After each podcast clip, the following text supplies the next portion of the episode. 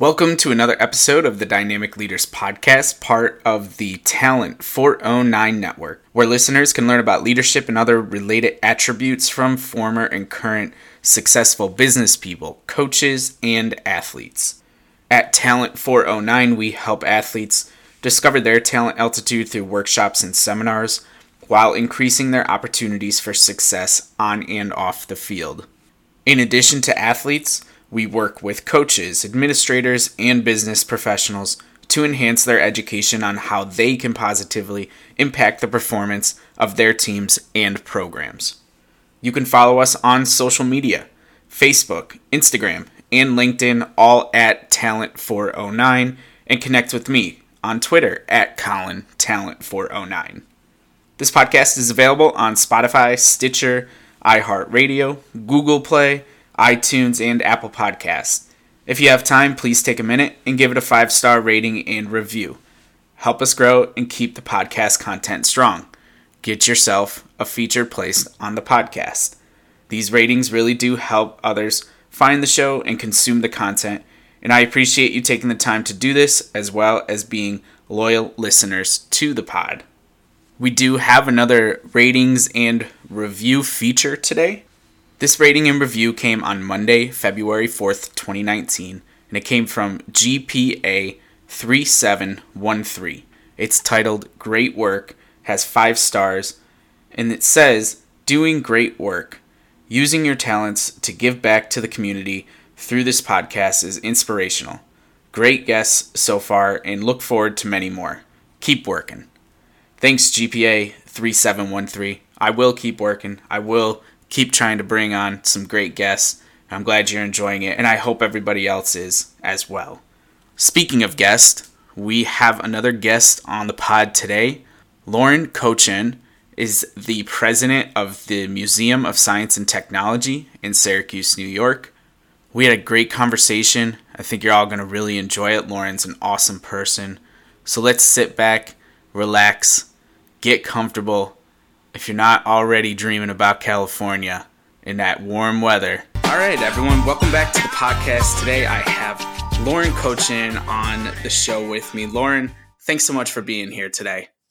Hey, thanks for having me. Absolutely. Super excited to have you on. I think you're a really great influence in the Syracuse community and doing a lot of really great things with the most. But before we get too far ahead and before I tell your story for you, I want to give you an opportunity to let us know who are you.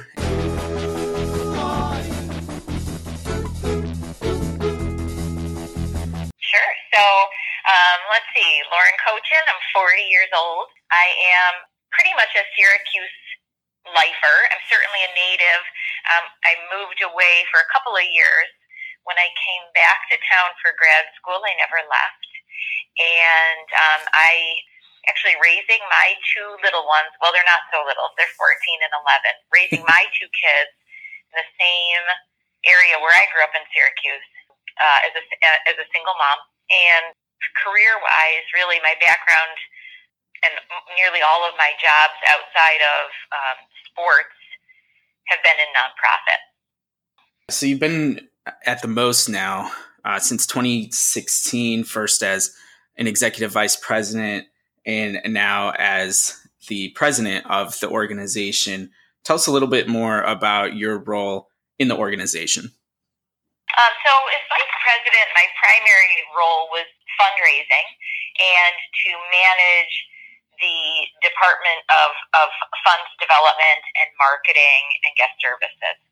And that meant managing actually about half of our budget. Fundraising um, takes up about half the budget. And now, as president, I still do I still do a great deal of fundraising, but focused a bit more on our our major donors and and I oversee now every department. So I'm um, I'm supervising a senior leadership team of about six seven people, and um, and then all of their staff. But my probably my biggest and most important role as president is to not only manage the present day most, but plan for the future really look ahead and try to try to um, be a visionary for what um, the most is supposed to be for the community. and to keep us present in the community. So, really, I think one of my roles as the president is to try to be out and about in the community as much as I can and talk about the work that the museum does. Now, I was doing a little bit of research before the conversation, and I try to let these flow as organically as possible. But I noticed you were on a podcast recently, the Cafe Kubal podcast, yeah. and I was listening to it, and I noticed one of the things that really stood out to me and was really interesting. Myself being a little bit of a, a science nerd and uh, my wife, especially loving things, you know, outdoors and the stars. We've been to the planetarium before, back when we were living in Syracuse, and yeah. and you and you were talking about how you are trying to get more adults involved with the yeah. organization versus it just being a thing for kids, either for field trips or to you know, come on a Saturday during the winter when it, there's nothing else to do because uh, it's too cold. So, can you tell us a little bit more about that initiative? Yep. So, and actually, to, uh, as I mentioned, I really am. Try- we're, we're really trying to be what the community wants and needs us to be. And obviously, for the most part, that really is to be a science center for children. But based on geography, I mean, we're we are the armory of Armory Square, where um, there's thousands of residents, there's thousands of employees. You know, we're right in the heart of downtown. And so we knew there was an opportunity there to do some programming for adults. I mean, you know, people are still, as adults, are still curious and still, you know, want to learn. Sure. Particularly about issues that are relevant to us, um, things as adults, things like the environment, medicine, things like that. So we knew there, we knew there was an opportunity there, and we tried a few different things over the years and they didn't work. And finally, uh, one of our one of the people in our education department, who and she just happened to, of course, be the type of person we would be targeting for adult programming. She did some research and talked to some other museums about what they do. And so we sort of replicated that. We created this program. It's called Night Lab. And so for 2019, it'll be quarterly. I, I have a feeling moving forward because of the popularity of it that um, we may end up doing them monthly. But basically, it's almost like a, a science happy hour. And so around from six to eight or six to eight thirty, we have a we have a bar, we have food, and then we have a we have a science topic. So our first one was called Brain Freeze, which was really cool. It was all about science of the brain. We, there was games with um, like there were multitasking games, memory games, um, and all these kinds of fun interactive things that are um, that were geared towards adults. And then um, our next one is called Game On, and that's all about um, virtual reality, video games, gaming in general. And so um, we really think we're kind of meeting a need in the community for uh, people who are interested in just, you know, doing something different every once in a while. So fingers crossed that that'll continue to grow because I do think it's a great opportunity for adults to stay learning and stay engaged. Absolutely. That sounds like a really cool initiative and something that even I would want to check out, you know, when I come home to visit family and things like that. So I, I do hope yeah, that. it was fun. We had about 300 people for our first one. Oh, wow. Yeah. Then you should for sure ramp it up next year. That's, that's my call to you. Awesome. Tell me a little bit. I mean, you alluded to you know, growing up in the community, leaving for a little while, coming back, and being in the same area with your kids now, raising them, why is the you know, Syracuse community, why is it so important to you? Growing up here, I mean, I'm, I'm just, I'm, I'm fortunate. I had a great childhood and I felt like I really got a, um, a great education where I went to school in East Syracuse, Minoa District, even SU. I mean, I went, I went to college here. I've always, I've always just loved it here. I know that, um, you know, I, I'm, I'm one of those people. I feel like you have to force yourself to like winter. You have to, you know, I have the snowshoes and cross country skis. You got to sort of embrace everything that Syracuse has to offer. Sure. But the fact is, Syracuse has a lot to offer. Certainly, um, we have unique challenges uh, in our community, and we have um, challenges that any other city of our size faces. But I really do believe there's so much here to offer in terms of not only, you know, in terms of jobs, um, great affordable housing, but there's you can kind of find almost everything here between the college sports scene, professional sports, There's great arts and cultural institutions. Um, the most I, I include amongst that. I mean, I think it's a great place to live. I also think it's a great place to raise a family. And like I said, I was just fortunate to grow up with parents who are very community minded. So I'm very community minded, and and I'm a believer that you know things are what you make of them. So if you embrace what the city has to give you, you'll you'll um, you'll sort of get it back. This is a leadership podcast. You've mentioned to me how being prepared is one of your pillars for yep. successful leadership. Can we talk a little bit more about preparation or about anything else that comes to mind when it comes to your leadership philosophies and the things that you do either at the most or with your kids or just as a person? Yeah, I think for me, um, preparation probably, you know, hard work and preparation are probably the two main pillars as far as my leadership goes. And certainly there's a lot of other things that are a part of that. But one thing I've truly found is that if you know, if you brush up on the things that you need to know, if you understand not only what your the community around you um, do your you know sort of like doing your research kind of thing but i found that the better you're prepared whether it's to make a presentation in the community or um, to even to supervise staff really being prepared and understanding it is the best thing you can do you know i feel like when i'm prepared i can sort of tackle anything it, mm-hmm. it eases your stress it eases your nerves and then the hard work piece is a huge part of that. So knowing that part of part of leadership is, you know, it's hard work. You're you're not you're not punching a clock. You're not um, a nine to five. Or when you're a leader and a parent, you know, it's a twenty four seven role. And I think understanding that too is really important because you have to do things. You have to do things to keep your energy right and keep your energy up in order to um, to really be successful in leadership.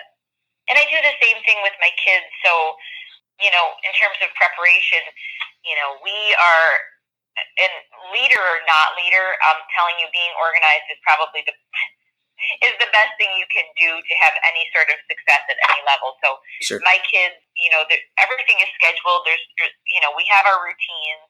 There's time set aside for studying. There's time set aside for sports. We have goals you know, we all we have our personal goals. Um, I, we, I certainly have lots of professional goals, both for myself as a leader and for the institution itself. And I think in order to, I think meeting those goals is, is um, preparation is the key, and hard work is the key, and and you know, being organized. All of that stuff is what's going to advance you. We're very similar.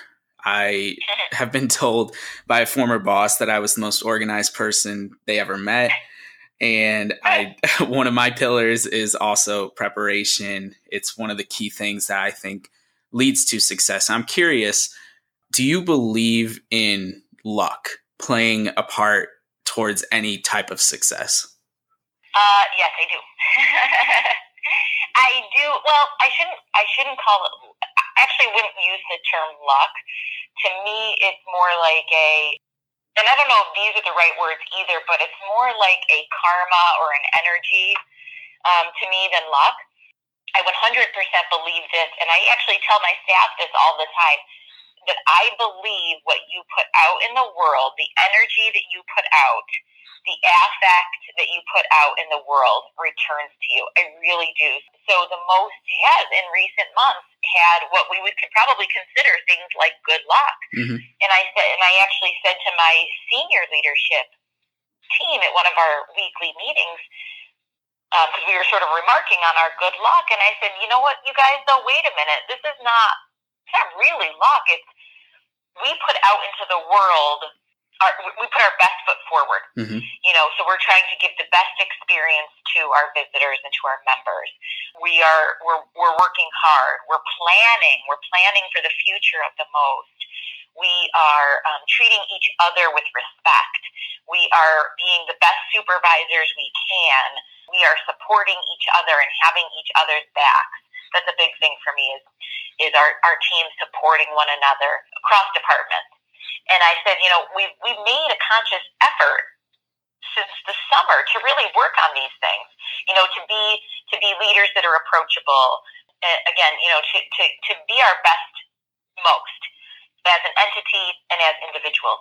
And I do believe that that, that returned to us, that kind of energy returned to us in the form of, you know, quote unquote good luck.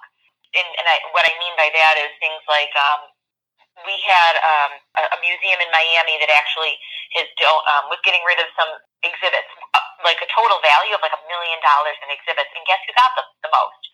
wow. You know, and our our end of year giving, what we call our annual appeal, is the highest it's ever been in, in our history by about you know like something like 122 percent more than we did the prior year. Wow. And I again I believe that you know, it, it's certainly doing the right things and having the right marketing plan and all those kinds of things. But I also believe it's this this sort of energy that you that you put out there into um, into the world and into your community. And I know that sounds cheesy, but I really do believe that. yeah, no, I'm glad that the conversation went this way. I, I totally agree with you. And the reason that I asked that question is because I, I believe that luck does play a part in success, but luck to me is I refer to the lucky bounce concept by John Wooden, the former UCLA yeah, Hall of Fame yeah, basketball yeah. coach. And he always said that the more luck you get is a direct result of being prepared. So mm-hmm.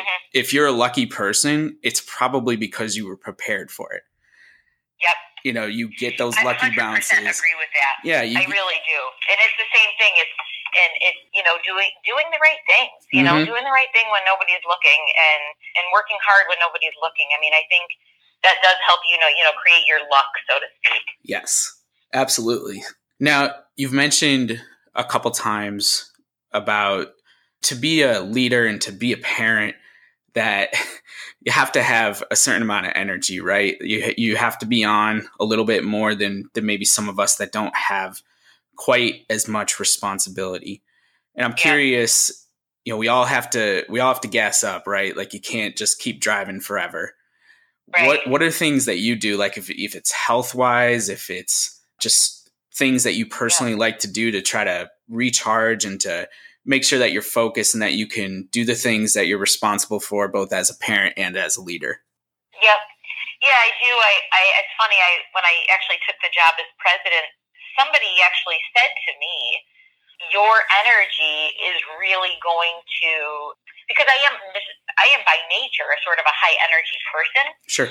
So somebody actually said to me, I think it might have been one of our board members, like your high energy is actually critical for the most right now, and it's really going to help the most. So, so I was cognizant that other people around me see me as that type of person that brings a high level of energy to whatever it is I'm doing, and so I have made it a, a, a, a you know, talk about preparation. I've, I've made a really conscious effort to keep my energy high, my positivity high. I mean, I've been talking about all the good things that are happening at the most, but we we still have no shortage of challenges.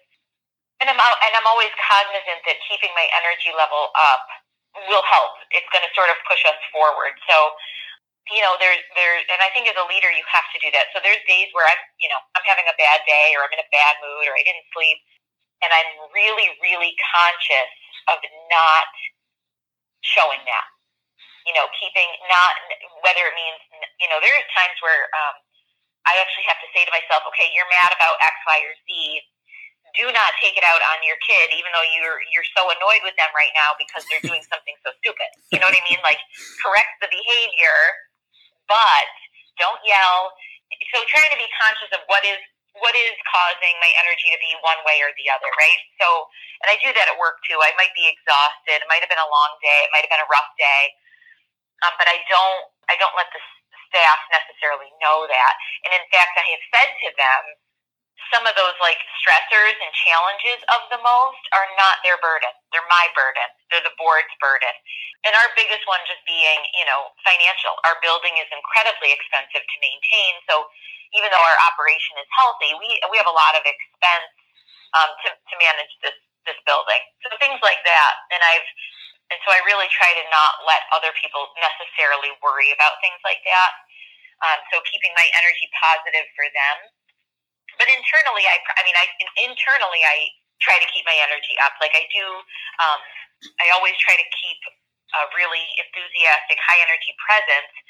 but there's certain things I do to help that. So certainly exercise is a big part of it, and I've always worked out, but um, I I now sort of am trying harder to just carve out the time even when I'm busy. Mm-hmm. So that's a biggie. Just trying to rest, you know, trying to rest and take care of myself. I mean, there's nights where I'm, I'm going to bed pretty early because I know I've got like a big week ahead, or, and then there's certain days like, you know, everybody has email on their phone. So, but there's certain day, like every day on weekends, there's certain hours of the day where I won't check email. And it just depends. Is it because my kid has a game or whatever the case may be? But there's certain times where I just don't check email on weekends. And then on weekdays, for about an hour or two every night, I just don't touch my phone, period. It's usually around dinner time, just because I, I think the disconnect for a little while also helps your energy. I think some of us are running ourselves ragged in part because we're always on, you know, quote unquote, like we're always on, so to speak. You know what I mean? Like there's no Mhm. break. And so I really try to disconnect that way. And then, um, um, and those are the biggies for me. Like I'm not a person who needs like, uh, a vacation or a spa to to um, sort of unwind. For me, it's just being mindful of when I'm tired, appre- you know, respecting my body, basically appreciating when I'm tired, um, appreciating when I really need to keep going and I can keep going, or knowing that I'm tired and saying, okay, going to bed early tonight, gonna go in late tomorrow because I want to take an extra long walk with the dog. And then I think for me, the other biggie biggie that sort of keeps my energy up and keeps me centered, and this is just me, everybody's different, but I'm sort of like a nature girl. So whenever I can be outside, I like to be outside.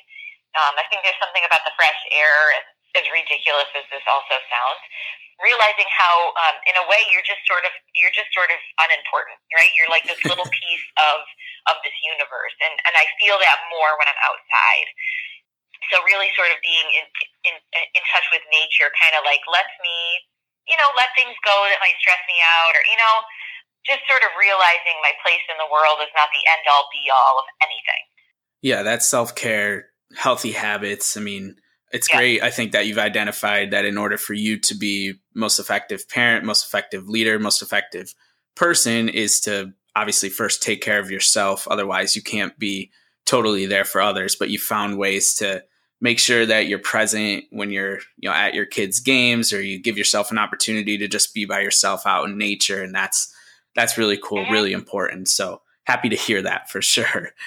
yeah i think music for me actually is another biggie that i probably should have mentioned Ah, cool. um, and i have you know i have music on at work I think the other, the other thing too is sort of keeping my environment, like we talked about being organized. hmm Um, so I'm organized at work, but I, you know, my house is tidy, as tidy as it can be. Sure. You know, I think all of that helps. I think sometimes uh, your your environment sort of affects your um, your energy level and or your stress level. Absolutely. Totally agree. Now, professionally speaking, it's obvious that you have leadership attributes. It's obvious that you care about your team, your organization. But I saw this was probably, I don't know, two, three, four months ago. You could probably tell me. I saw you brought in an outside firm to do like a leadership seminar or workshop. And I'm wondering if your philosophy, your personal philosophies, like what you say, that's obviously not enough, right? You're looking to enhance from other point of views and to bring in other perspectives and things like that. Why was it important for you to provide that for your organization, knowing that you already provide a really solid foundation? Well, I think well, I think it for a couple of reasons. So one is I do sort of see myself sort of innately as a leader. I feel like I always, you know, I've been honor society treasurer, student council. So you know, I've, I've just always been sort of a natural leader, and I have, but I have a certain style. I'm very much a nurturer. So you know, f- for me, I, I, um, for better or for worse, I sort of treat everybody as I, I don't babysit, and I certainly and I certainly treat them like adults. I do not micromanage, which they'll tell you. But I'm a nurturer, so I kind of my leadership is almost maternal in a way, and that's not how every other leader is. So, you know, everybody's there's no one you know leadership style that's necessarily better than another. And so when we brought in a leadership coach, it's because I recognized that every senior staff person sitting around that that leadership table has a different personality. And as such, they're gonna they're going to lead and mentor and supervise differently than I do. And there's nothing wrong with that, but but they but they need to tap into, okay, this is how I lead and this is this is why and I'm I'm just not I'm not an expert in that. I was not able to provide that because I know my leadership style and it works for me.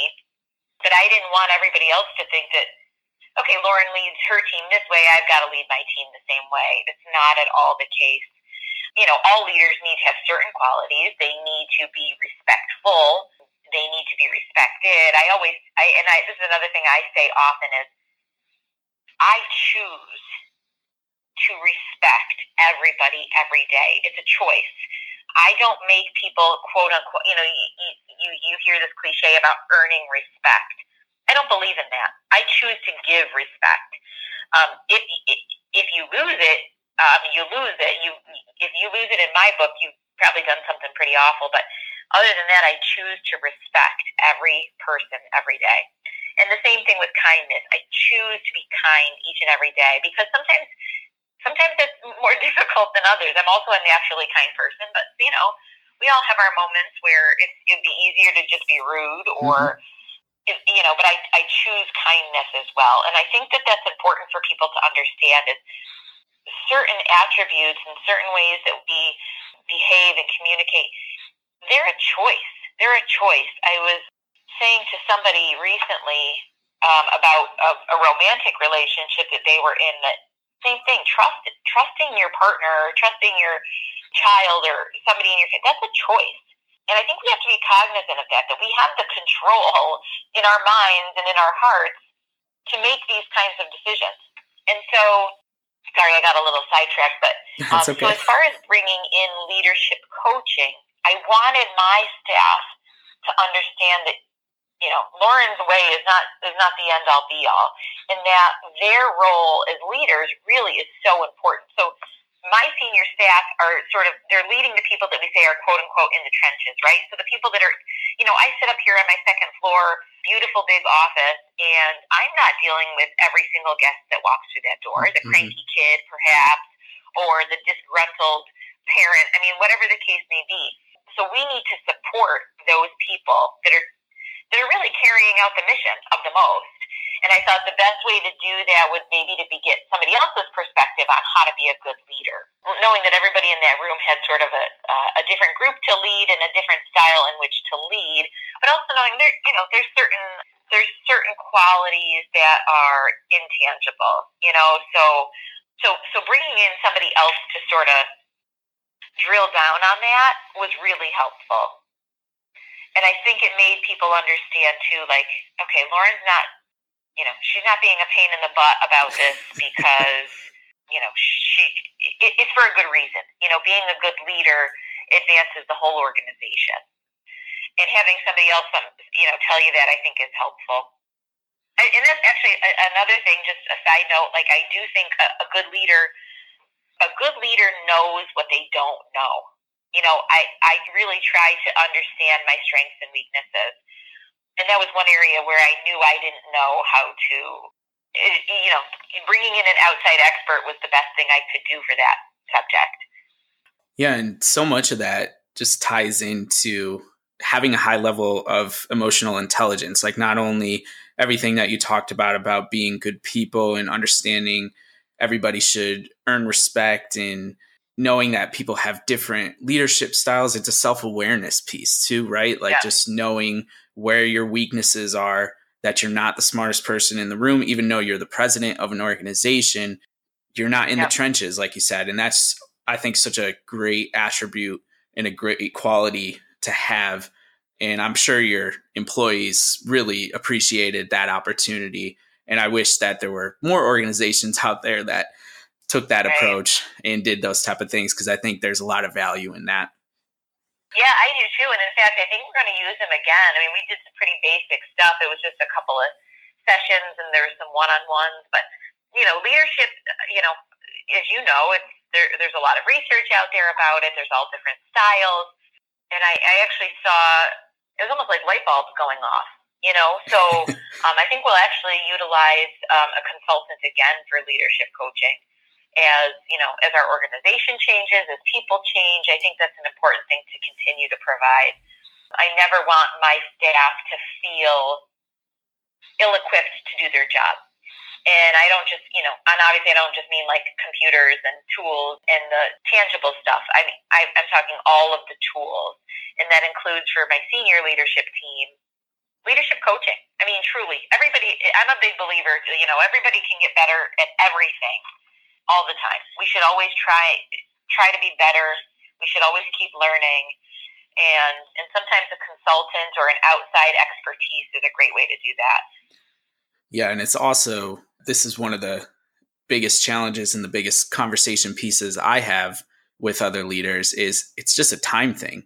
I mean, yep. if you could do it all, I'm sure you would love to, right? You would love to be able to help out people until they figured out, you know, what it was that they were struggling with or that they're having challenges with or that they just want to enhance something. But we all have issues with time. So that's where a lot of these things come in and can really supplement it. And I think just really help take a load off of your plate and allow you to focus on some of the things that you need to focus on in order to ensure the success of the organization.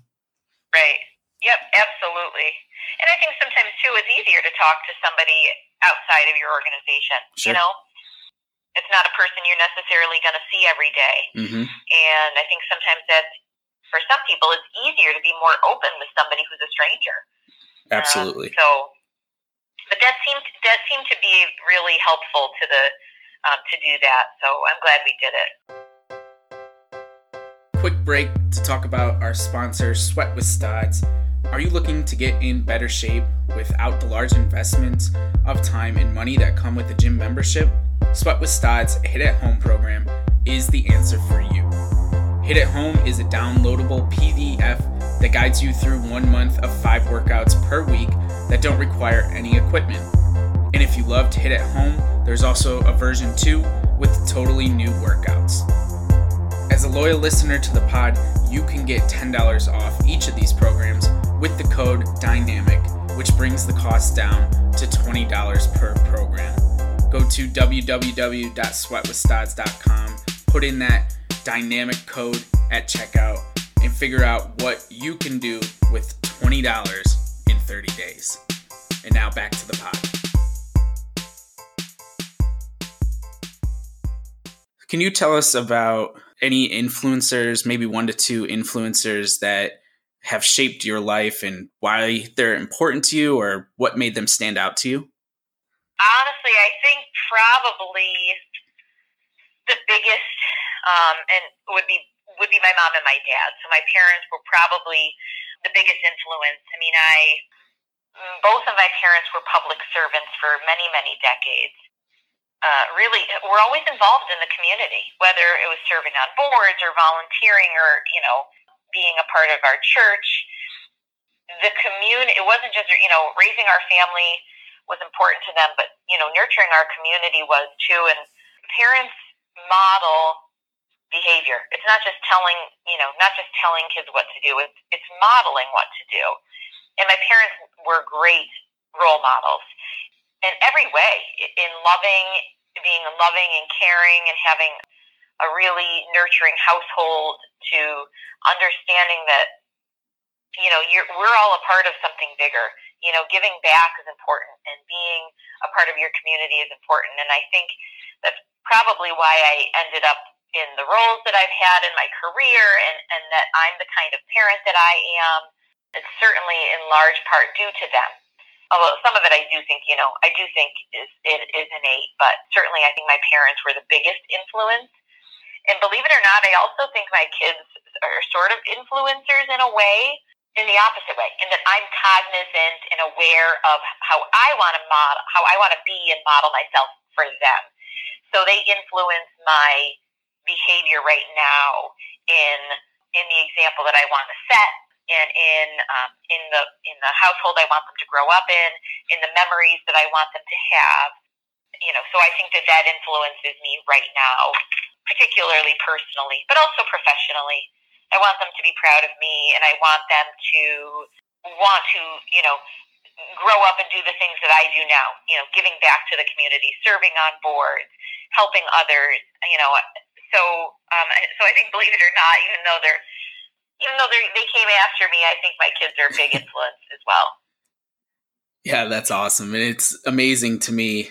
I mean, myself included, since I started asking this question, how many people have said their parents are yeah. their biggest influence. it just makes you think about when you're a kid and you're like, I, I don't want to be anything like them. And then, you know, you're like, oh, wow, they taught me some really great things in life. Yeah. And having a strong support system, I mean, is such a really awesome thing and something to be grateful for because not everybody has it. So I'm glad that you know, your parents have paved a way for you to find success and to be happy. And it seems like in turn, you're now trying to do the same for your kids.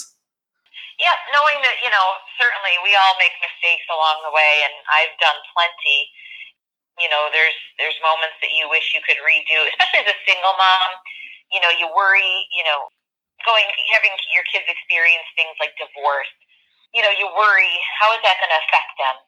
You know, they seem fine now. Is this going to affect them down the road? You mm-hmm. know, those kinds of things. But I still think ultimately if you're doing the right things and if you are treating them with respect. I think that's a biggie too. We've talked a lot about respect today, and I think that I think kids deserve respect from their parents and from their teachers, and and I I don't think we always necessarily do that. And so I think that if you're doing the best you can, um, and if you're truly treating them with respect, with honesty, you know, that's the best thing you can do. And mistakes are going to happen. I've made plenty. My parents made plenty. No parent is perfect, but you do the best you can every day. You admit when you're wrong, you know, and, and just do, do the best you can with modeling the right behaviors and, and hope that you that resonates with your kids when you're grown. On this podcast, we talk a lot about sports as well. Now, you have and have had a serious interest in sports when you first got out of school you took a job uh, back in my hometown actually where i was born and where my parents are from in uh, scranton wilkes-barre with the penguins Funny, I didn't know that. Yeah, yeah, little little nugget in there for you. uh, more, much more familiar with the Scranton area, but we have uh, some family friends in in Wilkes-Barre as well. But tell us okay. a little bit about what that experience was like being somebody that was especially hockey seems like it's something that you have a passion for and mm-hmm. getting an opportunity to work with the penguins and finding out that ultimately it probably wasn't exactly what you thought it would be right yeah so when i went when i went to college so yeah i grew up in a sports household you know my brother was a soccer player. My sister, uh, she didn't really play play sports, but was really active. Always worked out. Um, my mom, my mom and dad were fitness and all of that was really important. Both my parents were great athletes. Um, even my dad still is 74 years old, and he goes to Y every day. And so, and and we grew up watching a ton of sports as well. So playing sports, watching sports, and hockey was sort of like um, a biggie for us, in that it was kind of like a just one of those fun things we did like as a family. So my because my brother is ten years older, he went off to college and, and I was still really little and so my dad had these two daughters in the house and he's like dragging us to baseball games, dragging us to hockey games. But after over years we really started to love it. Hockey in particular, I just just it's so much fun to watch. So when I went to SU, my intent um, I was a public relations major, and my intent was to sort of do the internships and tweak and customize my major to really get a job in sports PR. Because you know what what wouldn't wouldn't be fun about you know working for a sports team, right? So I that's what I did. I, I interned for the Crunch. I worked part time for the Crunch. I interned for the Chiefs, um, and I set myself up on a path to be able to work in sports. And so I did get my first job out of school at the Wilkes-Barre Scranton Penguins and in some ways, it was the best experience of my life. So I'm 21 years old, and I'm in this little town where, um, you know, the ho- hockey was like the, the best thing going on. and so um, it, it was fun and it was exciting. But what I learned really quickly was I will never have a life outside of work if I stay in sports. It's you know long days, long nights, and it's kind of like nonstop. And I and I thought, okay, do I want to do this forever? And the answer was no. So I thought, well, how long do I do it? So I did it for about a not quite two seasons, and I thought, all right, yep, this is not this is not for me. So I, that's when I went, came back to Syracuse and went to grad school. My mom was actually the one who said, okay, look, get a master's degree. It'll take you a year. While you're doing that, figure out what you want to do. And so I did. I came back and I got a degree that was both business and communications, and still actually didn't know what I wanted to do. But my hu- my uh, husband at the time was staying at SU for a PhD. So I ended up getting a job at Syracuse Stage, which was sort of my first job in the nonprofit world. And there was actually a lot of similarities between arts and culture institutions and a sports team, you know, the entertainment factor and all of that. Um, and I just loved it. And so I knew sort of staying in that nonprofit role was going to be right for me. But, but certainly working for a sports team was fun. And it's also interesting. Athletes are very interesting people for the most part. So um, I definitely took away some some of that leadership, those leadership traits, and the, the the hard work and the discipline of an athlete, particularly the discipline, really sort of stood out to me as like an oh my god, that's pretty impressive. That they this is their workout, this is their routine, this is what they eat. Um, I really admire that. Would you say that the experience you had with the Penguins was your biggest moment of adversity professionally speaking just knowing you probably went in super excited, right? Like you got what you wanted, you worked towards it, you interned, you worked part time, and then you got there and you were like, "Oh crap, what did I do?" and and everything. Yeah, because you know, I knew, I knew I was. I mean, I was still, I was so young. I I graduated college in three years, so I was still only in my early early twenties, and I knew I'd figure something out, right? You know, um, mm-hmm. um, I knew that there's just there's just certain things I'm better at than other things. A good, I'm a good writer. I'm a good communicator. Um, marketing came pretty naturally to me. I mean, I knew I had certain strengths that were going to be used in my career somehow, right? I think more than anything, there was a little bit of disappointment in letting go of what could have been amazing if I didn't have other aspirations outside of just work. You know, meaning I knew I wanted a family. Um, I knew I wanted some some more normalcy in the schedule to have children it was more just missing the fun of it more sure. than anything. I don't think there's any more fun job than working in sports. So just missing that aspect. But but no, I mean I kind of always figured I'd find my way, I'd find my niche, I would do something meaningful, and uh, I just didn't necessarily know what it was at the time. Could you ever see yourself in the right opportunity, maybe at the right time, maybe after your kids go through college and are on their own, and if you're still looking to you know, do Definitely. something different, getting back into it? so yes, I, I, I, my, one of my very, very good friends is Jim Sarosi. He's the chief operating officer of the Crunch, and I always say that I'm like, you're going to hire me back one of these days when my kids are older. so because I do miss it, I do miss it, and I love the nonprofit world. Um, but I would love to get back into the for-profit world. The nonprofit world has a lot of unique challenges, and in fact, probably working at the most it's probably been the most stressful job I've had just because of some of the challenges we have faced over the years. And even though we're turning a corner, there's some things around here that have kept me up at night, certainly. Sure. But I also know that, you know, um, like I, I love the part, I love that my job is is giving back to the community. You know, whether it was working at ARC and supporting people with disabilities to have a better life, or working at Syracuse Stage, where we're we're bringing some of the best theater in the country to to this to this little town in Syracuse, New York, to the most where we're we're we're a, we're a New York State chartered STEM learning center. We're an educational institution, and to provide that kind of opportunity for students is all really important work that I've done, and I'm so humbled by it, and I'm thankful for it. It's uh, made me a better person, I believe. However, at some point, you know, um, especially you know down the road, I have plans for the most, and and and when the most fulfills its massive potential, and when the building is pristine, I would probably look to, even if it's not sports, just getting into the for profit world and experiencing that. Sure. Now, raising two kids in today's world, especially as a single mother, I'm sure is both fun and has its challenges. We've talked offline before about the challenge of raising your kids with the aspirations of playing sports through college and potentially beyond. Yeah. Can you tell us, you know, how's that process going for you and how do you find balance in that to encourage them but also wanting them to be prepared for life outside of sports, for life possibly after sports?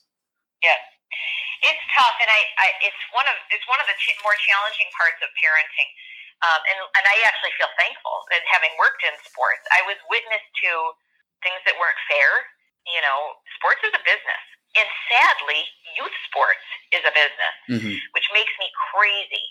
I think we've taken some of the joy out of sports with um, with these high price tags to compete. But I I feel fortunate. So my son in particular, my daughter's a dancer, and she does that mostly just for fun and because it's her friends do it. And she's one of those kids. She may decide to quit tomorrow. She may go on and dance for the rest of her life. Um, but my son's a little different in that he picked up hockey as a five year old, and now he's 14. And like every boy, you know, they want to play in the NHL or whatever, whatever sport. Um, sure. But in his case, you know, they want they want to go pro, or he he wants to. He's more realistic about that now as a 14 year old, but he still would love to play hockey in college. And I'm and, and because I've witnessed it. So I mean, uh, one of my dearest friends um, played football in college and played in the NFL, and he said something to the effect that sports will drop you off a cliff at some point. Mm-hmm. And how how far you fall depends on how far you move in the sport. So somebody who's playing at the professional level, once they're done, they're falling off that cliff, and it's a much farther fall than if you you know you stop playing as a as a twelve year old. Sure. And and that sort of stuck with me because that's sort of that sports culture. It's part of it's it's part of Jonas's DNA. Is it, it, hockey is in his DNA practically. And there will come a day when he doesn't play anymore, even if he played at the highest level. And that's tough because it, it's so much a part of your life, even as a 14 year old. So he's a ninth grader. He plays on the varsity hockey team and he plays for a youth hockey team. And hockey, like many sports, it's it's really a 12 month sport. Mm-hmm. And so every time I turn around, you know, it feels like we're writing a check to a different, you know, to do something different because, you know, he's got to get better and he wants to get better and he wants to play at the next level. And it takes not just time and commitment, but it takes financial resources. And so in our household, school always comes first, always comes first. You get below a 95, or I'm sorry, if you get below a 90 in any subject, no sports. Wow. Because education, I'm a firm believer, education is, is everything. So that's first and foremost. And then the other piece of it is um, balancing aspiration. I call it balancing aspiration versus reality. So at, at age 14, he's still a baby. The kid's going to be growing for several more years. Mm-hmm. He could be, you know, there's kids at 14 who could be their worst hockey player on their team and could go off and play in college, and vice versa. There could be a 14 year old who's the stud on uh, playing at the highest level as a 14 year old who doesn't grow, who doesn't improve, who sort of, or, or just decides they don't want to do it anymore. So it's, it's one of those interesting times where the window is narrowing on, you know, being recruited uh, and how, how many years left to grow. But there's still tons of potential there. So we, and we talk about it a lot. I say to him, what do you want to do? You know, what do you want to do? And I'll say to him, I will do my part to get you there. I will pay for it.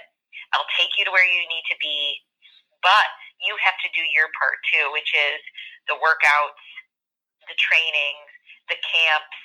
And I'm lucky. I mean, he gets that. He wants it badly enough that he does put in the effort.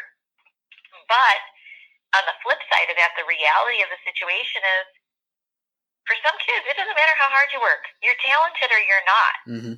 And that's a tough, that's tough. That's a tough pill to swallow, you know, because, you know, let's say on a hockey team there's 20 kids. You need, you may have one or two kids who are just naturally talented and, ama- and amazing athletes, but you still need those other 18 who have to really work at it or maybe are just mediocre to have that team, right? So we talk a lot about those kinds of things and it's a, it it's a struggle because you don't want to say you're never going to play D1. You're never going to play D1 hockey because you don't know. Mm-hmm. I may look at him right now and, and think, yeah, no, he'll never play D1. But who am I to judge or who am I to assess?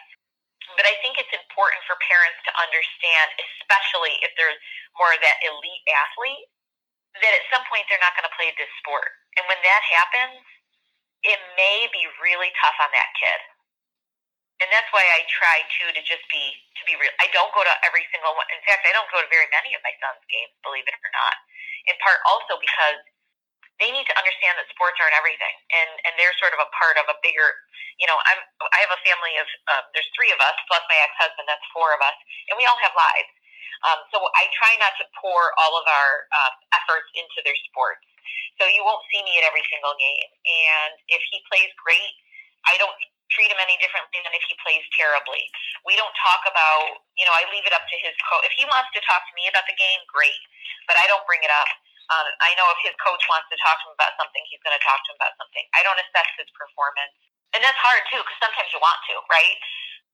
So for us, it's it's the, the best way to balance it is by talking about it, and the best way to balance it is to is sort of it, it, is to balance it, balance chasing your dreams with with the reality of your life. And I am a believer in this too, which I know is also cliche, but my mom said this when I was growing up, and I I do believe it. You know, just, just set goals, have high aspirations. There's no reason not to, and if you chase them hard enough, even if you don't reach your goal. You'll still reach something pretty awesome. I, I can guarantee it. So Jonas may not end up playing D1 hockey like he wants to, but maybe he'll play D3 or maybe he'll find that um, maybe he'll he'll find that being a hockey player made him a better um, student or a better leader. So I think I think embrace it, um, embrace it with a dose of practicality. yeah, it's such a interesting conversation. It's something I would love to dive deeper into with you, maybe offline some other time because I know we're. I know. Can you tell? I could talk about this for days and days and days. exactly. So, uh, but I know we're getting close to the end of our time here, and I just have a couple last things here. The sure. the show is called Dynamic Leaders, and at Talent 409, we consider dynamic leaders to be people that use the seven pillars of dynamic leadership, which are courageous, driven and accountable, motivational have integrity, have grit, great communicator, and have a high level of emotional intelligence. Things that we've talked about at length already today, no surprise for you. Dynamic leaders are also people that lead on the field and off the field. So, you know, for like an example of you, somebody that's leading on the at the most, but is also leading in your personal life with your kids and with the things that you want to do as an individual who's one person in your life that you consider a d- dynamic leader and why? Um, without a doubt, it's my father, Ed Kochian. He was the deputy county executive at Onondaga County for decades, and certainly I was younger and I was a kid when he when he had that role. But even today, uh, nearly every day, but certainly when I'm out and about in the community, one thing I always heard about my father was that, and you know, of course, a deputy county executive, that's it's a, it's a leadership role. It's sort of the number two person running the county. But what people will always say to me about my father was that he is kind. These are the words I hear kind, fair, respectful, respected, and always, always operated with integrity. And to do that for decades and to have so many people in this community, every anyone from another top top leader in the community, right down to the entry level people that worked at the county. to have people say that to me in all these years later, he's been retired for about 10, I'd say about 10 years or so, really points to um, somebody who has those pillars, has them, works on them, all of that. Yeah, that's awesome. Obviously fits the mold really well, and it's uh, a testament to the type of person he is. If you know you're still getting right. those compliments and you're still hearing those things long after the the work that maybe he met the most people and had the most influences. He's not doing that anymore. So that's really cool. Before we let you go for good here, I just want to give you an opportunity to either leave us with any final thoughts or if there's any other special projects. I know we talked a little bit earlier about the most, but any other special projects at the most that you want to kind of shout out here real quick? Sure. Well, yeah, I mean, I would say overall, as far as the most goes, if you haven't been here in a while, just come visit. We have a um, a beautiful Amazon River exhibit opening on Saturday, the 16th of February, running through um, September.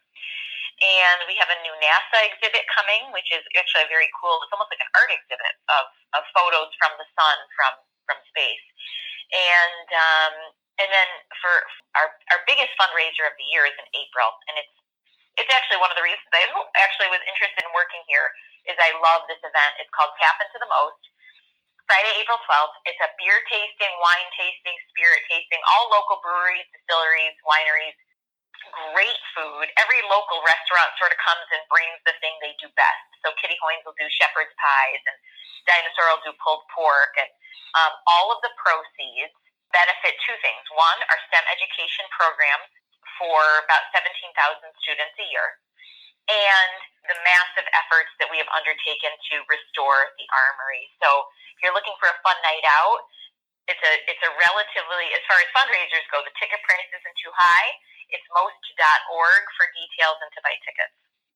Awesome. I was just going to ask that where listeners can go to find more information so you're on that.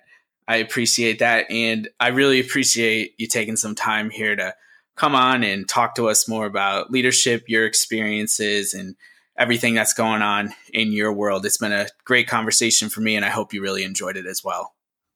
Hey, I appreciate it so much. Thanks for having me. What a great conversation that was today with Lauren. She's super insightful, so enthusiastic, and we really appreciate her taking time to come on the Dynamic Leaders podcast.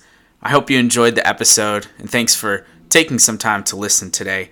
Thanks again to our sponsors, Sweat with Stods. We have another guest next week.